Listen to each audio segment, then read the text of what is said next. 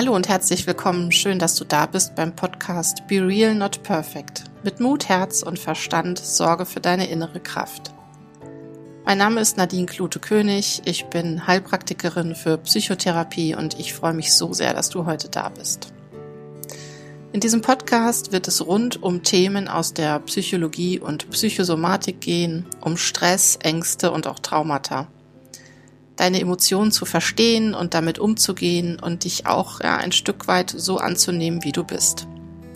Es geht um innere Klarheit, aber auch um Zusammenhänge eigenen Handelns und um neue Impulse, um den ja, täglichen Herausforderungen mit mehr Souveränität, Gelassenheit und auch Akzeptanz begegnen zu können. Du erhältst hier auch viele praktisch umsetzbare Impulse aus meiner täglichen Arbeit als Heilpraktikerin für Psychotherapie eben das, was sich so in meiner Arbeit mit meinen Klienten als hilfreich erwiesen hat und den meisten von uns auch im Leben immer mal wieder begegnen kann. Die Basis ähm, meiner täglichen Arbeit setzt sich aus lösungsfokussierter Kurz- und Traumatherapie, kognitiver Verhaltenstherapie, gesprächstherapeutischen Konzepten und auch Achtsamkeit zusammen. Ich möchte euch mit diesem Podcast auch das Thema Trauma und Traumafolgen etwas näher bringen. Was sind eigentlich Traumata? Was machen sie mit uns? Und wie kannst du es schaffen, verletzte innere Anteile wieder so zu integrieren, dass du dich sicherer fühlst und selbst am Steuer deines Lebens sitzen kannst? Ja, mehr Informationen über mich und meine Arbeit findest du auch auf meiner Homepage. Und auch wenn du Fragen an mich hast, dann schreib mir immer sehr gerne. Alle Informationen dazu findest du selbstverständlich in den Show Notes. Ich möchte auch noch mal kurz erwähnen, dass es hier nicht um Therapie oder um irgendein Heilversprechen geht, sondern um Informationen, Impulse und Anregungen. Hallo, herzlich willkommen zur nächsten Podcast-Folge. Ähm, ich freue mich total, dass du wieder dabei bist und mir ein bisschen deiner Zeit schenkst. Und heute geht es um ein Thema, was ähm, ja einmal so in meiner täglichen Arbeit mit den Klienten immer wieder aufkommt, ähm, aber was wir alle auch ähm, aus unserem beruflichen und vor allem auch aus unserem privaten Leben kennen. Und zwar der Umgang mit verletzender Kritik und Bewertungen, die uns von außen erreichen. Und das Thema betrifft ja uns alle und verletzende Kritik und negative Bewertungen hat jeder schon mal erlebt und ähm, durchgemacht. Und ich möchte heute so ein bisschen aufzeigen, was das eigentlich ist, ähm, woher das auch kommen kann, vielleicht so einen kleinen Perspektivwechsel mal zu machen und ein paar Ideen geben, wie man das Ganze konstruktiv auch für sich bewältigen kann. Ähm, ja, so in unserer heutigen Zeit ist es ja so, die Welt ist vernetzt und wir sind ständig im Grunde von Bewertungen und Kritik umgeben ob äh, zum Beispiel in den sozialen Medien sehr stark im Beruf oder auch ähm, ja vermehrt in persönlichen Beziehungen. So externe Meinungen über uns spielen schon eine bedeutende Rolle in unserem Leben. Mm, ja, und was geschieht denn eigentlich, wenn diese Meinungen verletzend sind und wie können wir mit verletzender Kritik umgehen, um daraus vielleicht sogar ein bisschen gestärkter hervorzugehen? Diese Fragen erfordern nicht nur eine Selbstreflexion, ähm, sondern eben auch ein Stück weit die Entwicklung, ja, so ein bisschen einer robusten psychischen Abwehr, in Anführungsstrichen nenne ich es mal. Also so dieses sprichwörtliche dicke Fell, was man sich zulegen kann. Und im ersten finde ich ganz wichtig, dass man erstmal versteht, woher Kritik eigentlich kommt. Ähm, denn in den meisten Fällen ist es so, dass verletzende Kritik kann eben oft von persönlichen Unsicherheiten, Vorurteilen oder eigenen Problemen ähm, herrühren. Und es ist eben wichtig zu realisieren, dass es nicht primär immer um uns, also um die Kritisierten geht. Das ist ein ganz wichtiger Punkt, den wir uns alle merken sollten, weil Kritik spiegelt oft eben die Innenwelt des Kritikers wider. Also verletzende Kritik und externe Bewertungen sind in der Regel sehr subjektiv und oft mehr ein Spiegelbild der Person, die sie äußert, als eben eine objektive, konstruktive Beurteilung. Und unsere Kritiker tragen ihre eigenen Erfahrungen, Vorurteile und auch Unsicherheiten mit sich und ähm, ja, ihre Worte reflektieren oft eher so die eigene innere Welt als die des Gegenübers. Ähm, Und es ist dabei natürlich von entscheidender Bedeutung, das im ersten Schritt erstmal zu erkennen und sich bewusst zu werden. Und dann kann es eben, ja, dann kann man sich auch auf so einen Schritt, auf den Weg machen zur Bewältigung eben von Kritik, die uns trifft. Und ähm, das kennen wir ja, denke ich, alle auch von uns selbst, weil wir sind häufig in so einem Automatismus von Bewertungen anderer, von Einordnen, von dem Versuch zu verstehen oder eben auch nicht verstehen. Und Kritik ist ja auch nicht immer negativ. Zum Beispiel so in der konstruktiven Kritik verbirgt sich sehr oft auch ein ganz wertvolles Feedback, das uns helfen kann, uns auch zu verbessern. Und anstatt uns von, dem, von der emotionalen Wirkung verletzender Kritik überwältigen zu lassen, sollten wir versuchen, so ein bisschen vielleicht den konstruktiven Wert in den Worten zu finden. Das hört sich sehr theoretisch an und ähm, sehr starr, finde ich auch. Ähm, und das erfordert auch eben so die Fähigkeit zwischen der Art und Weise, wie Kritik vermittelt wird und ihrer eigentlichen Botschaft zu unterscheiden. Und Kritik kann auf Schwachstellen hinweisen, an denen wir arbeiten können. Und wir sollten aber auch nach ja, klaren Beispielen und konstruktivem Feedback suchen, um uns zu verbessern. Und gerade wenn Kritik uns sehr trifft und sehr emotional und persönlich trifft und auf eine Ebene vielleicht trifft, die bei uns irgendwann schon mal in der Kindheit oder in unseren Erfahrungen, die wir gemacht haben oder in den Glaubenssätzen, die wir so alle mit uns tragen, wenn die uns da trifft, da in dem Moment dann zu unterscheiden, warum sagt der andere das eigentlich? Ähm, kann der das überhaupt nachvollziehen? Der steckt ja gar nicht in meinen Schuhen. Mm, und ist da überhaupt ein konstruktiver Anteil? Das ist, ähm, das ist schon eine Herausforderung und äh, ja, ist auch nicht so leicht umzusetzen. Und wichtig dabei ist eben ähm, so auch als erster Schritt eben so die eigene Resilienz, also die eigene Widerstandsfähigkeit oder Widerstandskraft eben zu stärken. Und um besser mit verletzender Kritik und externen Bewertungen umzugehen, müssen wir einfach unsere emotionale Resilienz stärken.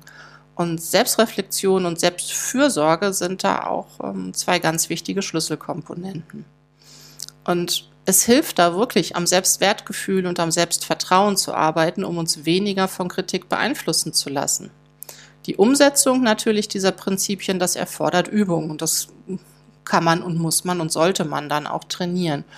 Und wir können uns, ja, wie gesagt, darin üben, Kritik nicht als Angriff, sondern als Gelegenheit zur Verbesserung zu sehen. Das Einholen von klaren, also Beispielen oder konstruktivem Feedback kann ebenfalls auch hilfreich sein. Und ja, sich vielleicht auch ein bisschen mit Menschen, mit unterstützenden Menschen zu umgeben, die das Selbstwertgefühl fördern und negative Einflüsse minimieren.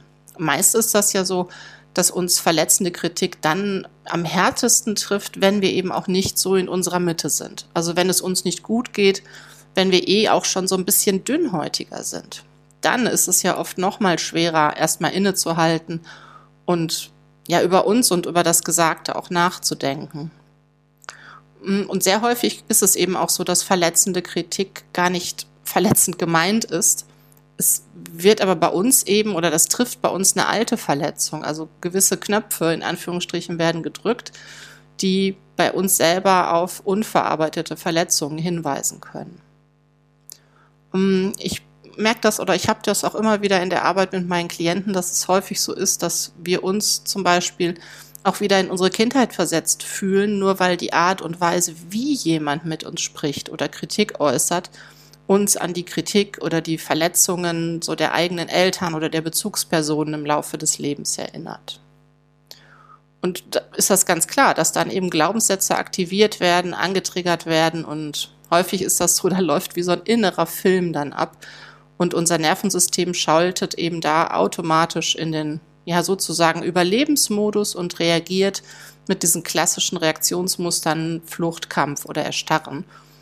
Und es versucht uns im Grunde erstmal vor erneutem Schmerz zu bewahren. Das ist ja ein ganz wertvoller, in Anführungsstrichen, Reflex, der da erstmal abläuft. Und es ist wirklich, ähm, ja, auch eine große Herausforderung, auch mitfühlend mit Kritik umzugehen. Also vielleicht auch mal zu überlegen, gibt es etwas, was was ich vielleicht oder wen ich vielleicht durch mein Handeln auch verletzt habe und warum triggert es den anderen zum Beispiel denn so, was ich mache oder wie ich das mache. Ist da in meiner Handlung, in meiner Aussage, in meinen Dingen, die ich tue, irgendwas wirklich Verletzendes oder spreche ich beim anderen da irgendwo etwas an, was mit ihm zu tun hat und gar nicht mit mir selbst eben? Und ähm, ja, und es ist ja auch immer eine Chance, zum Beispiel zu gucken, ist denn da wirklich irgendwas Wahres hinter oder zu verstehen, warum sagt der andere das denn und ähm, so, so einen kleinen Perspektivwechsel eben auch mal ja hinzulegen. Und wenn man wirklich merkt, dass jemand absolut ungerechtfertigt und auf eine sehr verletzende Art und Weise Kritik und Bewertungen äußert, ähm, ich finde, dann ist es umso mehr wichtig, dass man da in die eigene Selbstfürsorge geht und in den Selbstschutz auch geht und schaut, ähm, wie kann ich das verändern? Sage ich es demjenigen oder ziehe ich mich auch ähm, ja, zum eigenen Selbstschutz eben auch zurück? Und auf der anderen Seite kann uns natürlich auch Kritik ja sehr ermutigen oder auch als Ansporn dienen. Und häufig ist es ja so, also ich kenne das zum Beispiel aus meiner eigenen Erfahrung oder eben auch von meinen Klienten, dass viele sich dann dafür entscheiden, eben das als Ansporn zu sehen und selbst aus sich oder aus diesem geäußerten Kritiken, wenn sie nicht verletzend geäußert sind, natürlich ähm, auch sehr viel lernen können und diesen Wandel auch akzeptieren und da auch die Möglichkeit zu sehen, dass man stärker und sich selbst mehr bewusst wird, also selbstbewusster zu werden. Und ich meine, das weiß jeder, dass jeder Rückschlag ähm, auch eben eine Gelegenheit für persönliches Wachstum sein kann. Und so in einer Welt, in der so externe Bewertung und Kritik eben allgegenwärtig sind, ist es eben von entscheidender Bedeutung zu lernen, wie man mit verletzender Kritik umgeht und sie als Chance zur Selbstverbesserung zu betrachten. Hm, denn unsere ja, innerliche Stärke und die Resilienz, von der ich vorhin sprach, sind häufig eben ein Schlüssel, um gestärkt aus solchen Situationen hervorzugehen. Und ich finde das ganz wichtig. Lasst uns aufhören, so unsere Selbstachtung von anderen abhängig zu machen und stattdessen so unseren eigenen inneren Kompass auch zu stärken, also die eigene Intuition zu stärken, der ein Stück weit auch zu vertrauen, zu hinterfragen. Manchmal sagt uns unsere Intuition oder unsere inneren Stimmen auch Dinge, die nicht unbedingt wahr sind. Also ich sage da auch immer ganz gerne zu meinen Klienten, sie sollten nicht alles glauben, was sie denken. Ähm, da werde ich dann wahrscheinlich, glaube ich, nochmal zu dem Punkt, wie Gedanken unsere Bewertungen, unsere Gefühle beeinflussen, glaube ich, nochmal eine gesonderte Folge aufmachen. Das ist nämlich nochmal ein sehr spannendes, großes Feld. Also da wirklich nochmal so in die Selbstreflexion zu gehen und zu sagen, was ist denn das jetzt? Will mich das, was, was ich da innerlich spüre oder was ich, was angetriggert wird von außen, ist das was Mahnendes, was Beschützendes oder ist das was, was mich wachsen lassen kann oder im Gegenzug auch ja innerlich in Anführungsstrichen klein halten möchte. Und ich finde es ganz wichtig, dass wir gucken, dass es eben für uns an der Zeit ist, auch verletzende Kritik als Kraft für persönliches Wachstum eben auch zu sehen und immer wieder den Gedanken zu haben, warum sagt das der andere? Liegt es jetzt wirklich an mir oder sagt er das aus seiner eigenen Perspektive heraus, eben aus den Dingen, die er erlebt hat? Und hat er vielleicht auch nie die Möglichkeit gehabt, konstruktive Kritik zu trainieren, zu üben, ähm, weil er selbst auch nie konstruktiv gefördert worden ist, sondern da auch sehr viel Verletzung eben war. Ja, das war es auch schon. Das war heute eine ganz kurze Quickie-Podcast-Folge sozusagen. Und mich würde es echt interessieren, wie ihr so damit umgeht, mit Kritik und mit konstruktiver Kritik und ob euch da so dieser Hintergrund auch bewusst ist und ähm, ja, würde mich da sehr freuen auf einen Austausch, entweder gerne auf Instagram in den Kommentaren oder schreibt mir auch sehr gerne eine E-Mail. Ähm, ja, alle Infos dazu sind in den Show Notes und ich freue mich dann sehr auf die nächste Folge. Liebe Grüße, eure Nadine.